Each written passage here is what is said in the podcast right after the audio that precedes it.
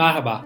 ODTÜ Bilim İletişimi Grubu olarak bilim insanlarının doğum günlerini kutlamak için yaptığımız podcast dizimizin dördüncü bölümüne Alan Turing ile devam ediyoruz.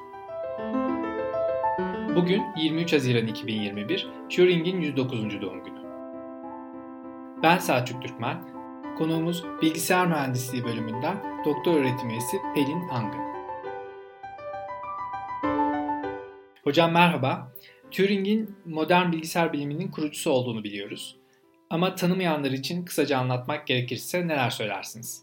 Yaygın olarak teorik bilgisayar bilimi ve yapay zekanın babası olarak kabul edilen Alan Turing, İngiliz bir matematikçi, bilgisayar bilimci, mantıkçı, kriptanalist, filozof ve aynı zamanda teorik biyologtu. Turing teorik bilgisayar biliminin gelişiminde ve genel amaçlı bir bilgisayar modeli olarak kabul edilebilecek Turing makinasıyla algoritma ve hesaplama kavramlarının oluşumunda oldukça etkin bir rol oynamıştır.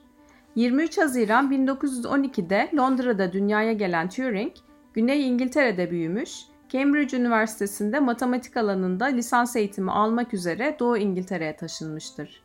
Cambridge'de sürdürdüğü araştırmaları sırasında bazı salt matematiksel evet hayır sorularının asla hesaplama yoluyla yanıtlanamayacağını gösteren bir ispat yayınlamış ve bir Turing makinesi tanımlayarak ve Turing makinaları için durma probleminin karar verilemez olduğunu kanıtlamıştır. Turing 1938'de Princeton Üniversitesi matematik bölümünden doktora derecesini almıştır. İkinci Dünya Savaşı sırasında Bletchley Park'ta bulunan İngiltere'nin kod kırma merkezi Government Code and Cipher School için çalışmış ve bir süre Alman deniz kriptanalizinden sorumlu olan HAT8'i yönetmiştir.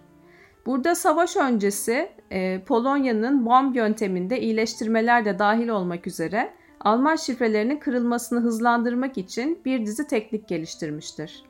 Turing müttefiklerin birçok önemli çarpışmada Nazi Almanyası'nı yenmesini sağlayan şifreli mesajların kırılmasında çok önemli bir rol oynamıştır. Turing 1946'da Britanya İmparatorluk Nişanı almış, 1951'de de Fellow of the Royal Society seçilmiştir. Turing 2. Dünya Savaşı sonrası Birleşik Krallığın Ulusal Fizik Laboratuvarı'nda çalışmış ve depolanmış programlı bir bilgisayar için ilk tasarımlardan biri olan otomatik hesaplama motorunu tasarlamıştır. Daha sonra Victoria University of Manchester'da meslektaşı Max Newman'ın kurduğu Computing Machine Laboratory'e katılmış ve burada Manchester bilgisayarlarının geliştirilmesine yardım etmiştir.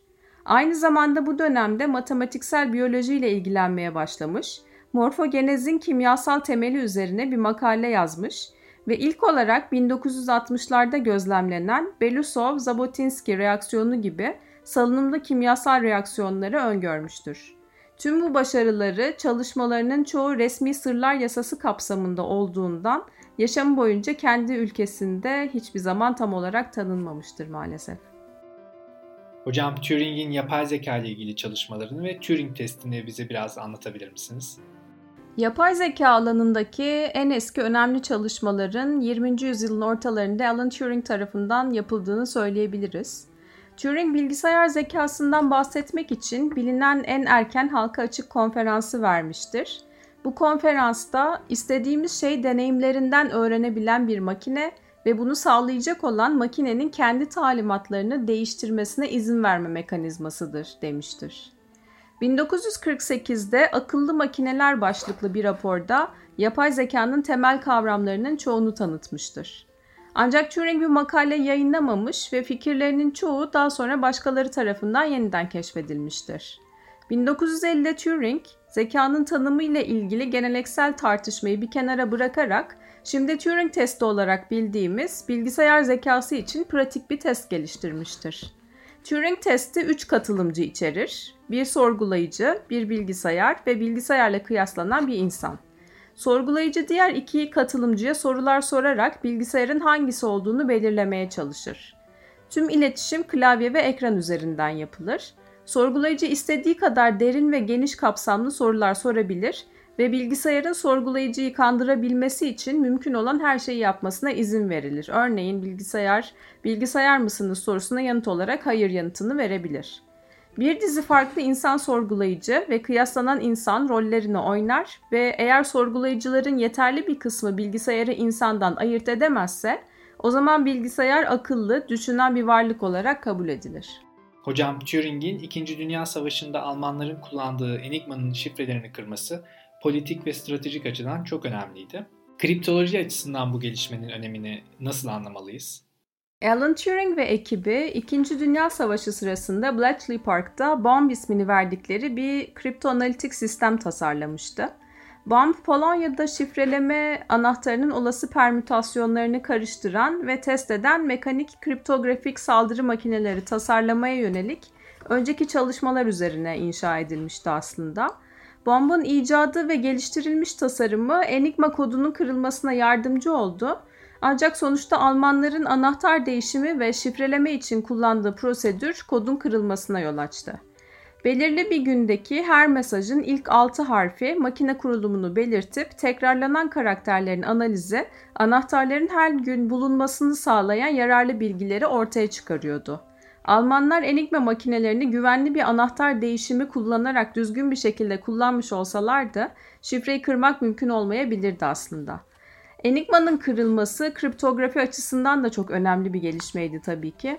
Enigma makinelerinin hikayesi ve şifrelemelerinin kırılması kriptografinin önemi konusunda tarihsel bir referans vermekte, insan yaşamının uzman matematikçilerin becerisine bağlı olduğunu açıkça göstermektedir.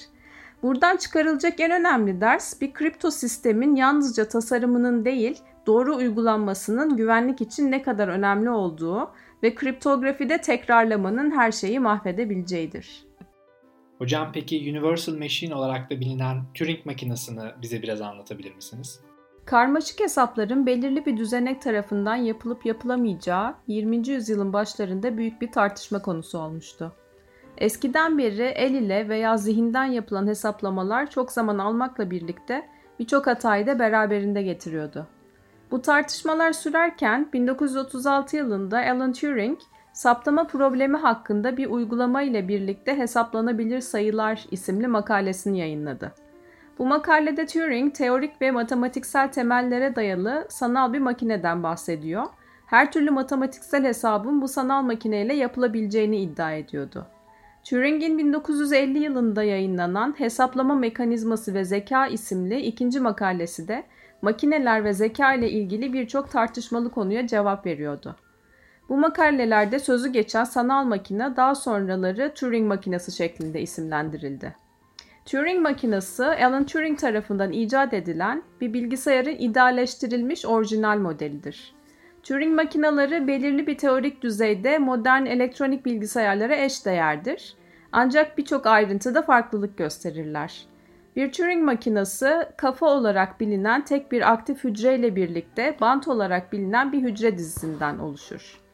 Bant üzerindeki hücreler belirli bir olası semboller grubuna sahip olabilir ve kafa belirli bir olası durumlar kümesinde olabilir.